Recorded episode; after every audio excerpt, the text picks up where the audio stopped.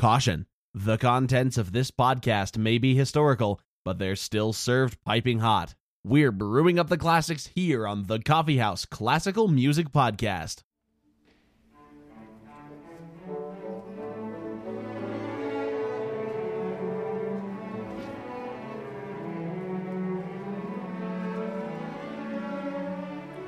Hello, everybody, and welcome to the Coffee House Classical Music Podcast. I'm Asa. And I'm Allison. So today is going to be quite a bit different than anything we've done in the past, and uh, hope you'll stick with us. So we'll see if it even works. And I certainly hope it does, or else we'll be scrambling to get something else prepared in time. So if you're hearing these words, something happened. Something happened, yes. Uh, so we've been going at this for about five years now, bringing you the hot analysis of great works. And we feel that we've got a pretty firm grasp on this whole music thing. And so we wanted to put our skills to the test. Can we, Asa and Allison, write a song? Can we? That is the big question. so this was partly inspired by our Mahler Hammer Time episode. If you haven't listened to that, it was great fun. Um, so we're envisioning some random selection and collaboration together. So, Allison, are you ready? I'm ready. How about you? I'm here. We'll see what happens. Asa is along for the ride. All right. Well, buckle in. so, First off, listener, we are by no means claiming that this is how all composers anywhere write pieces of music, but it seems like a pretty good way to go about doing things to make sure that we have something comprehensible at the end. Right. So it might be a bit more formulaic than, let's say, like what Beethoven would do. But, you know, we're not Beethoven. And yeah, even, even to, to go a little bit further on that, I'm not even promising that we're going to do things right. Um, yeah, we might have some real nonsense at the end of this. Uh-huh. but I think it's a fun experiment, and we'll see if we can get anything listenable out of this. First off, I tried to think of what do we actually need to make a song? So the kind of main things that we're going to be going off of here on the order of things that we'll be thinking of. First is what instruments, then what genre or form. Uh, then we're going to come up with our key and a bass line to go along with it. After that, it's kind of more of the filling out of the music. We'll get the melody, maybe the counter melody for feeling super fancy. And then after that, we'll come up with a title. And then there we go, final piece of music. So, Asa, can you think of anything else, any other parts of a song that we might need to put in? Yeah, and, and, and I was actually going to say um, you have instrumentation listed as the first thing there. I f- kind of feel like that might be one of the final things as well, if not the final thing. Oh, you know what? Yeah. If we if we think about like you know, we've got something that we like now. How would this sound best? That makes a lot of sense. Okay. Let's move that down then. Allison, you had some dice and playing cards involved, didn't you? I have uh not one but two sets of dice. How are we going to use these? For randomization if needed. Okay. I'm not entirely sure yet. That's how we're we're, we're going to come up with it as we go. Okay. I, am not sure if we'll need them actually at all.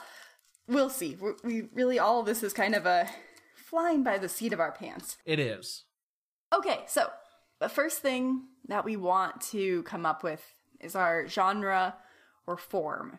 Of course, as we've gone through all of our pieces of music and everything, there is always this is a fugue or this is a sonata.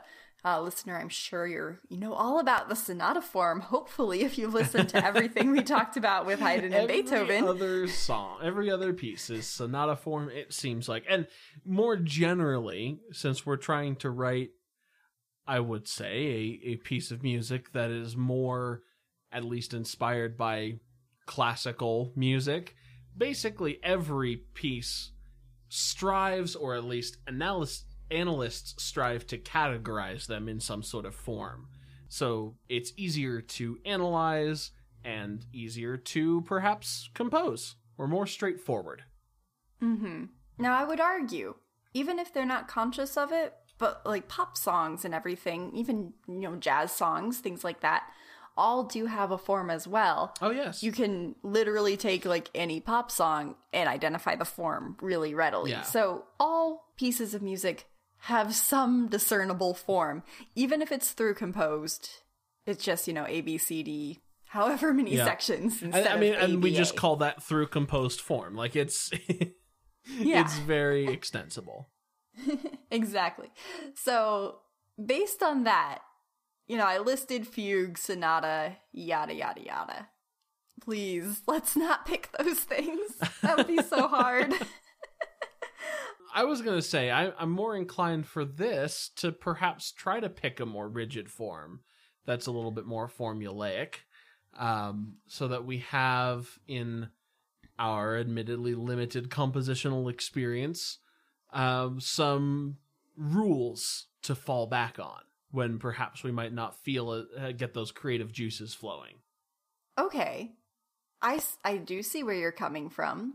I was kind of thinking, what if we did like a rondo form? Okay. where we have like a nice kind of catchy thing and then we invent little episodes in between but then you know our creative juices might not be flowing enough to get enough little bits of the rondo going or perhaps a theme and variations. ooh because then i mean then when it comes to creativity it's very Mhm. easy to build on something that's already been done. And the, all that means is that we basically only have to make one original thing which i would be very looking forward to. Okay okay. And then we would just have to be intelligent about our variation. A okay. tall order but yes. I think that's doable for us. I i think that is. Okay. So let's attempt a theme and variations. Okay, I'm gonna write that down so that we don't forget. Right now, we need a bass line. And then we're gonna create a fun voice leading exercise for ourselves. i'm sorry i'm sorry to jump in but does uh, the theme in the theme and variations the theme is a very strong melody right yeah, I, I see what you mean. But see, kind of, I guess we could do it either way, right? Our melody first and then our bass line. I guess just in my personal experience, which is admittedly incredibly limited, hmm I find it easier to get the bass line first and then just kind of hum at myself about what the melody should be above it. i'm with you there Okay, so you're okay with doing the bass line Yes. first? Okay, this is where I think maybe a little bit of the ra- randomization might come in, okay where it's like, what key should we pick? Oh, I don't know. Let's roll a dice and figure out how many sharps and flats. And if we don't want to do six sharps and flats, then we'll say, nah, roll again. how do you feel about that? i feel great about that All right, we're gonna see what key the dice wants us to play in. Uh, okay, it brought us up with a six, so that would be yep it's actually f sharp or flats. You know, we could do six flats. I think that's still G flat though. is. All right, Asa, cross your fingers for something good. cross my fingers for something legible Oh, oh, it dropped on the ground. Oh no, oh no, where'd it go? It's a two. It's a two. all right d major or b flat Or B flat. Ooh, I like B flat. I, as a clarinetist i do also like b flat Yeah, but we're doing this in concert pitch. oh obviously Let's see what each of these sounds like. Forgive my keyboard. It is a silicon roll up keyboard. It doesn't play very well. All right, here's B flat. Versus D. What if we played them together? what do you, what do you, what that's one way it's one way of doing it I vote for B flat. I, I'm in this. I'm in agreement. I think. Okay, awesome. We will do B flat major. I mean, I assume we're not doing D minor. Ooh, oh, heavens. Yes, That's perfect for our theme and variations. it is. You beat me to it, but that was exactly what I was going to say. Is that major and minor variations are a staple of a theme and variation. Exactly. So oh, beautiful. Let's let's just say B flat major for now. All right. So then we need a bass line. I assume we're gonna start with tonic. That would be yes. So I'm just gonna put a B flat down and start playing around with some stuff. Are we going for like a four bar phrase? Um, yeah. I mean that's pretty standard. I think we can start there. Okay, and maybe we should go for like two ish chords per measure, with maybe a few of the measures having a little extra for some fun Sure. passing tones. Dear listener, if you're listening to this and and thinking, "Oh wow, he doesn't know sound like he knows what he's doing." Um, the last time I did voice leading in a music theory class, the uh, tens digit of the year started with one, so it's been a little while. I don't need you to do the theory. I I promise I will do the theory. You just give me some notes, okay? And I'll fill in the rest. Okay. Simple as that. Remember, it's a nice sea of inspiration just floating across you. All right, so we have our bass note here. Great. Now, a standard progression might go up to the dominant, Mm-hmm. but do we want to be standard? See, I think that's where we can get a little wild with it. Yeah, exactly. Excellent B flat scale. Thank you.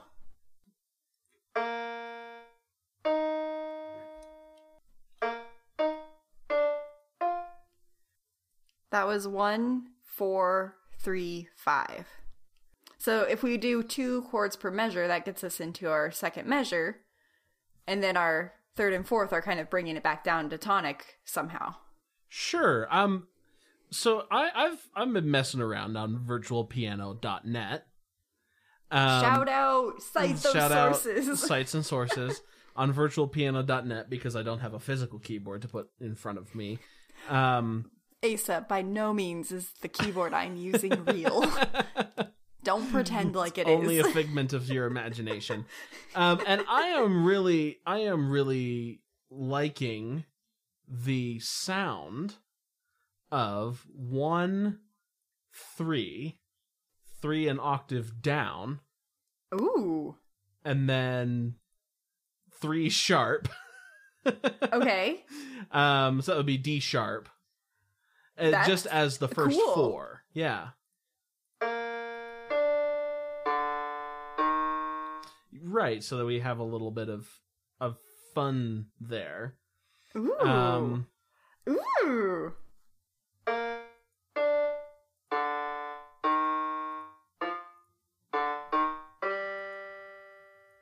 Ooh. I like then going up to six. Ooh, and then we can do seven, eight. um, how Or is that too trite? Uh, I mean, it might. Let me let me You know what would be super cool? Let's get a diminished fifth in there. Let's get a tritone. All right. Um. Let me.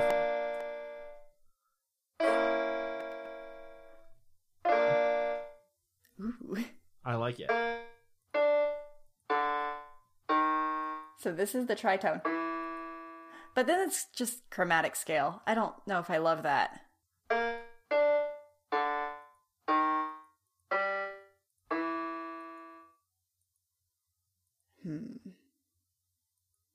Ooh, okay. So the fifth is F. So if we do a slight modulation into dominant key for a second, then the tritone there would be B natural. Ooh, I, I B was, natural. I was actually going to kind of suggest something similar to that Okay. because I'm thinking, um, because we could, we could go one three, low three, sharp three, sharp three, six six five, and we could have sort of an. I think it's that would make it an eight bar phrase. But I think that's okay. Well, I mean, we could condense these down to have multiple chords per Right. measure as well. What'd you say after that? Um, and then that sharp three again, and then six, six, five. I like that.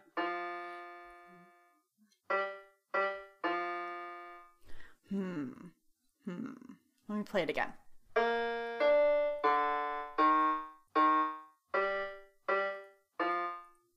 I I like it. I'm just not sure if it's edgy enough.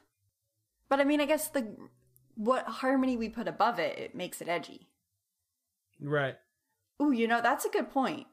If we're throwing in sharps now, that forces us to use those types of chords when we're voice leading.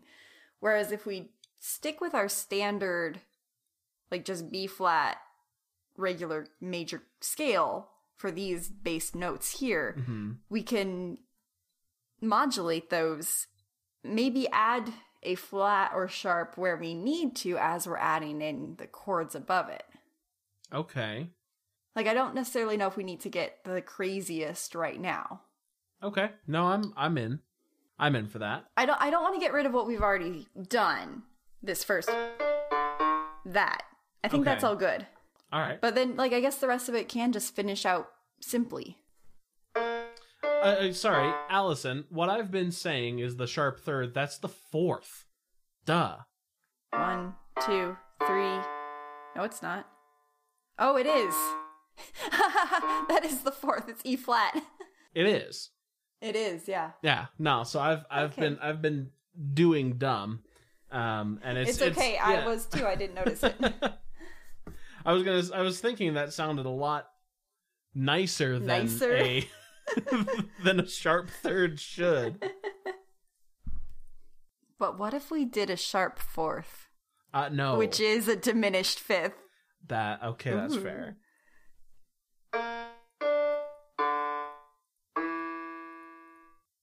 I feel like if we do it that soon in the progression, it doesn't have the same impact. Or maybe it does. Maybe we should do an eight bar phrase. It's a lot. Well, Um, you know, if we end this first four bars that we're working on on like the fifth or something, then it means that our next four bars get to start on the fifth, and then we get ourselves back to tonic. okay. That sounds good, and I think eight bars is better for a theme and variations theme than four bars. Okay. Yeah. so let's no, I do it agree. that way. Okay. I'm going to add four more bars to my staff paper. So what do we have so far here? We have. So that's two bars. And then if we want to get ourselves to the fifth, can I just like throw something out here? Yeah. Okay.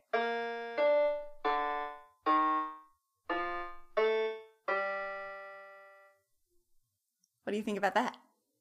I I like it. All right. So it's one, three, three, four, seven, five. No, six. Oh my gosh. Seven, six. That's not the fifth at all. No. I mean, could we do it though? Do you like it? Do you like it enough? Because if we ended on tonic, I don't think that has as cool. Of, I think we, I think we can do it. I think we can end on the six. I think it's cool. Because then it can resolve to the fifth for the beginning of the next one. oh, I see what you're saying. Yeah, so this is like the end, and then next bar is five. Doing whatever five's gonna do. I like that, and I'm gonna write it down All right. before I forget it. Okay. Making sure I have this. A six. Um, how about this for the second? For the second, um, four bars. So we are ending on the sixth. But I'm I'm concerned about how it's the sixth for, and it's just like that chord for a whole measure. Um, I mean, we can we can mess with that. Yeah, we can mess with that. Yeah. But I think I think that being, if we're thinking of all of these as half notes, right? Right. Um, one, three is the first measure, right? So one and two and three and four, right? Yeah. So we've got that that last that six held. Um, I think that's fine because that's Okay. it's some tension. And then if we're thinking of going that back down to the fifth, um, we can kind of we can kind of establish because you were thinking sort of a modulation into that relative fifth, right? I mean, not necessarily a modulation so much as so. If this, if we're on the sixth, it's G minor, and if we just jump down to, that actually sounds really pretty. I really like that, and that's just assuming that we're claiming this is the bass of that note. Because I mean, that could be anything. We could have C major chord there for all we know, and it would be the second, just an inversion. Or wait, no, it'd be C minor. if we're trying to get back to here, here here's a thought. Because we could do, um, for the second four bars, it would be five. What would that be? Yeah, so five, seven, two, Ooh. two, three, four. Oh nope, nope, nope. So five, seven, two, two, three, five, one. Okay, I'm liking how that sounds in my head, but let me play it.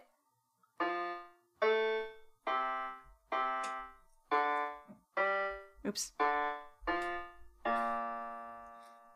Like that? Yeah, Uh, yeah, pretty much. Um, so it's a Yeah. because we have that that that six that resolves down that the held six chord that resolves down to a, or the six that resolves down to the fifth, Right.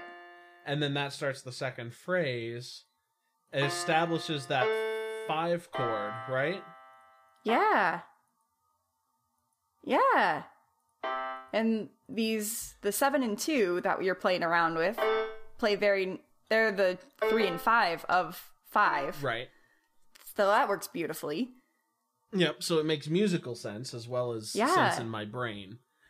This Um, sounds, that's a really pretty line. I really like it. I don't want to change it. okay. You did an excellent job, Asa. but l- let me write it down here. Okay, I'm going to play what we have at, in its completion here. Okay.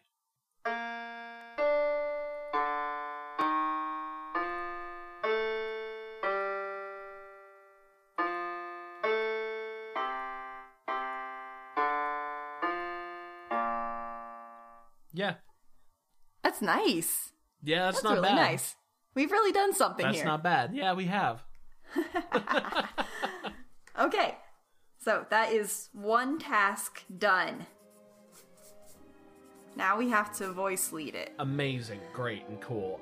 All right, so I think that's probably good enough for now. I think the listeners have had enough of this brainstorming for now. Hopefully, this isn't unlistenable. Hopefully, it's Mm-hmm. enjoyable and maybe educational, inspirational. Hopefully. Allison's editing skills come through in this. Um, Yeah, just so you know, listeners, so far we have almost 40 minutes of material. Uh, yeah. This is not going to be a 40 minute podcast this when is you're not a listening to 40 it. minute podcast.